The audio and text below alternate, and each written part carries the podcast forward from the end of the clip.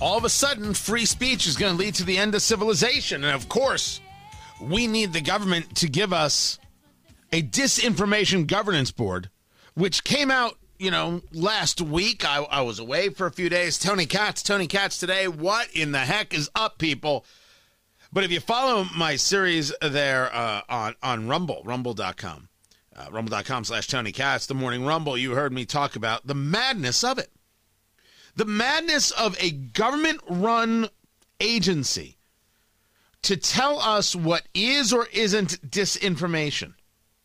That we're supposed to somehow have this group of people that's going to help us understand what's being said.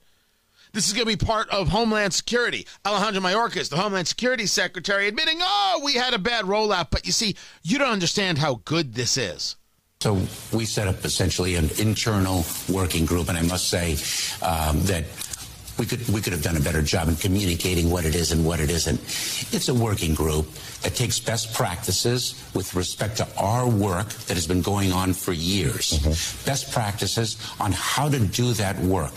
The work of addressing disinformation that presents a threat to the security of our country.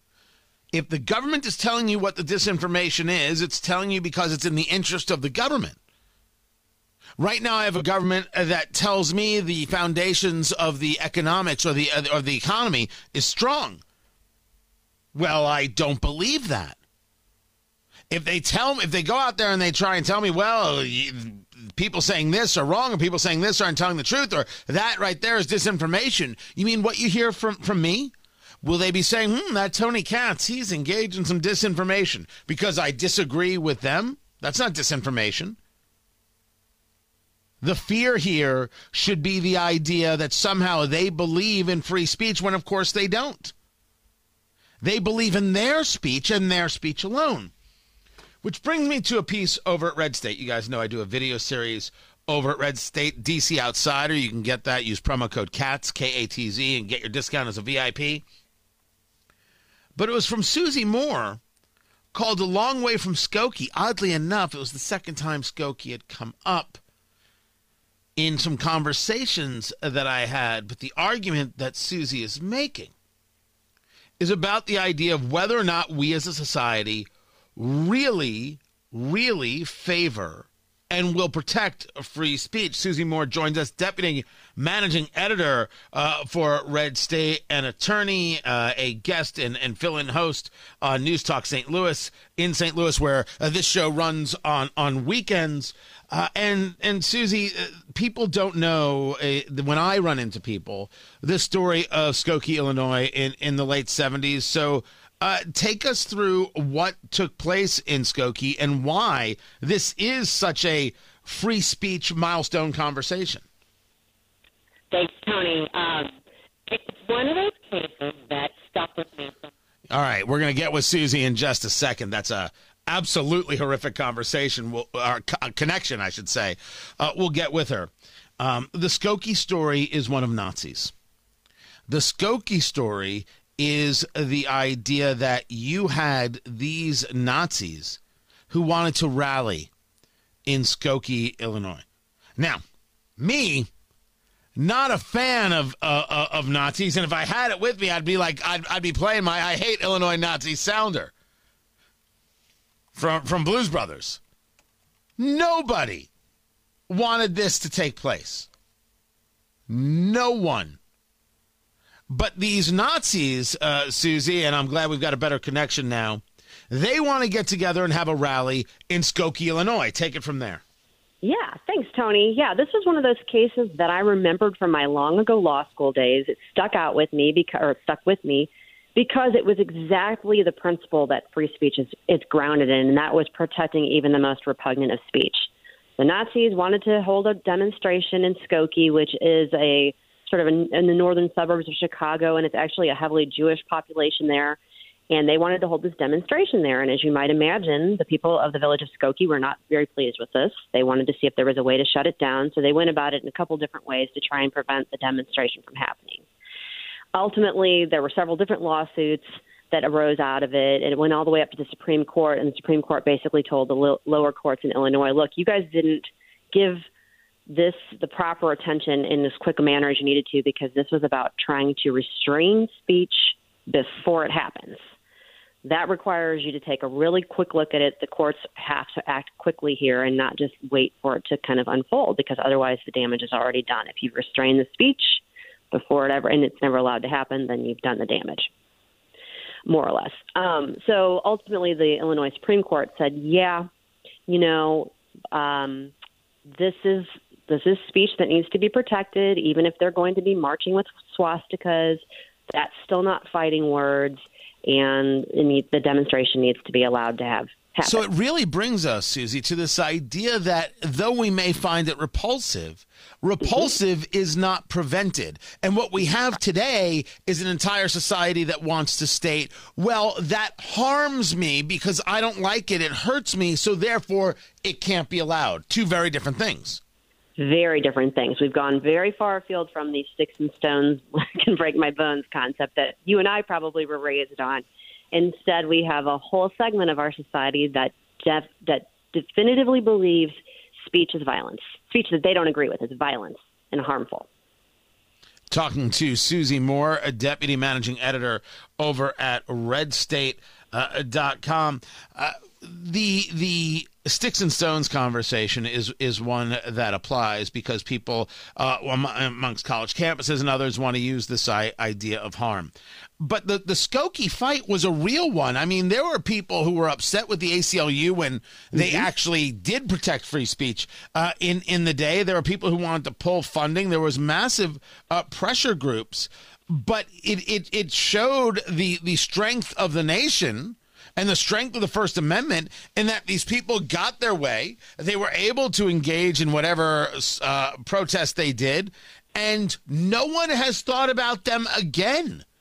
You know, if, if we want to argue that, that the neo Nazis are the biggest problem we have, they were marching in Skokie and got forgotten about because, well, there aren't as many of them as people like to play when you uh, throughout your, your, your law career or having the, the, law background and being engaged in these conversations when you bring up something like skokie do they do they recognize that there is a principle in allowing people to speak even if it's despicable? No not really. I mean most people aren't going to be familiar with it because this was from you know 40 years ago um, 40 plus years ago. So unless they're law geeks, that sort of thing, they and or they you know lived in the area during the time, it doesn't really ring a bell with them, and that's why it felt I felt inspired to write the article because we are a long way from Skokie. We are a long way from this this kind of given idea that even when it's speech we don't agree with and we don't like, that's when we have to to, to really dig in and, and protect it. And there's an interesting postscript to that story, by the way. They ultimately didn't end up holding the march in Skokie. They went ahead and got permits and did it in Chicago anyway, but there were anti um, Nazi demonstrations in Skokie, and it was just it really kind of exemplified the whole concept of free speech and why it's so important to protect it. But then ultimately, the people of Skokie, um, kind of in response to this, erected a Holocaust museum, and the Illinois Holocaust Museum now sits in Skokie, and it, it was a direct outgrowth of this whole conversation. These are the things that happen because rational people and better people you know they they they do things to to make things better.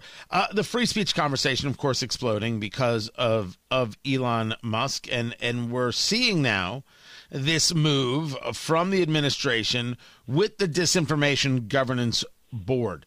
Now there, there's a question of whether or not something is allowed because an agency can have something versus whether or not they would have any effect. As you've gone over this, can a disinformation governance board have any legitimate effect on how speech of, let's say, a radio host is moved across the country?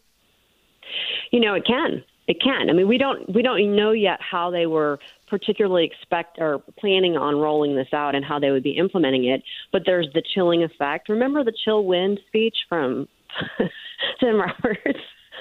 all those years ago. I mean, when you have the idea that there's this government body and entity that's going to be looking at speech specifically with an eye towards this information and that that could have repercussions, that's going to have a chilling effect. That's going to make people and um, um, news outlets concerned about okay is the government going to censor this are they going to censor that it's it's just kind of a, a, a dangerous step towards the land of censorship. You, by the way, I, I, I it took me for like a good, good second there to be like, chill wind speech. You're talking about the actor Tim Robbins. A chill yeah. wind is blowing in this nation. A message mm-hmm. is being sent through the White House and its allies in talk radio and Clear Channel in Cooperstown. If you oppose this administration, there can and will be ramifications. So this goes back to 2003. Uh, I didn't get the memo uh, that uh, I, w- I was somehow instructed by the White House during the Trump days or any days to engage in ramifications. Right, right. But that was the concern being raised by the left then, and now turnabout. we're we're 180 from there. So the, the the the turnabout conversation, this push for this, people like um like Brian Stelter saying, "What's the big deal?" Jen Psaki saying, "I don't know who's actually opposed to this." You would you would get the feel, the belief that anybody who labels themselves a Democrat one way or another is totally fine with this. But as we've seen on the free speech conversation, even before this, whether it be an Andrew Sullivan or a Glenn Greenwald or a Bari Weiss, Bari Weiss is certainly not a, a, a conservative.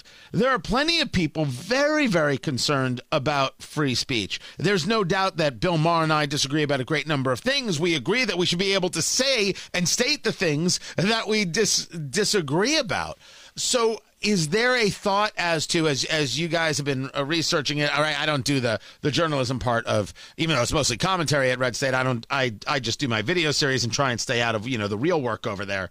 Uh, has there been a has there been a note or or or a or a thread of uh, members of the Democratic Party who still want to see themselves as Democrats and not progressives saying this is backcrap crazy. You, as Kira Davis will often discuss, uh, you know, liberals who are like, you're going to turn me into a conservative if you keep this crap up.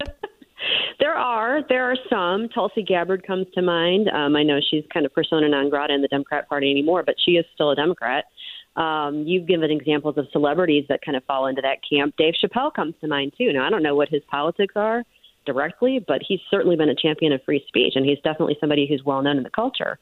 Um, so you're seeing, you are seeing some pushback from maybe what we might consider unlikely quarters in terms of people, you know, fighting for their respective teams, um, but not enough. I mean, it's alarming to me that there aren't more voices coming out of our elected officials, particularly on the the right, but but even on the left, saying, "Hey, wait a second, what is it you're doing here? why are we going to be doing this? What is it going to achieve? And how is this even possibly constitutional? Those questions should be raised. Susie Moore, redstate.com. You can check out the article for yourself. A long way from uh, Skokie. Susie, I, I, appreciate you being with us. Uh, outside of this, I, must I must say because I mean I know I've dug in, dug into it today, right? I know it, it and it's it's been a, a subject uh, for sure, something worthy of discussion. Um, if if I'm being asked, uh, to what extent would you fight something like this?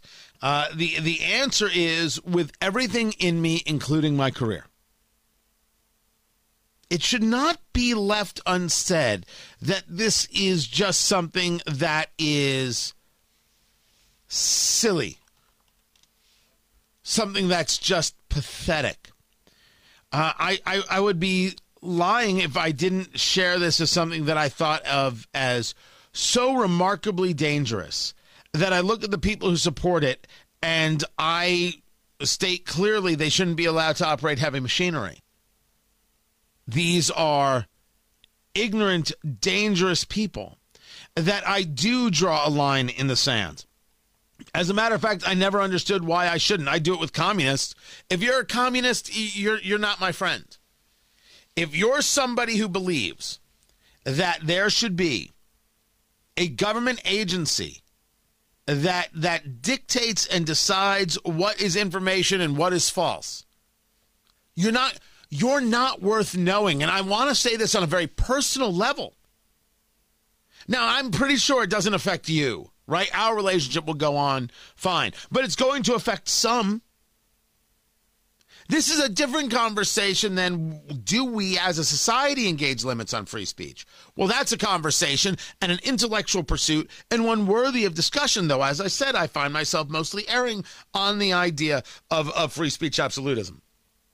That is usually where I default to, but I'm up for the conversation. I don't have a problem with them. If you favor government dictating what is speech, well then um it's it's not that I'm sorry we have to go our separate ways.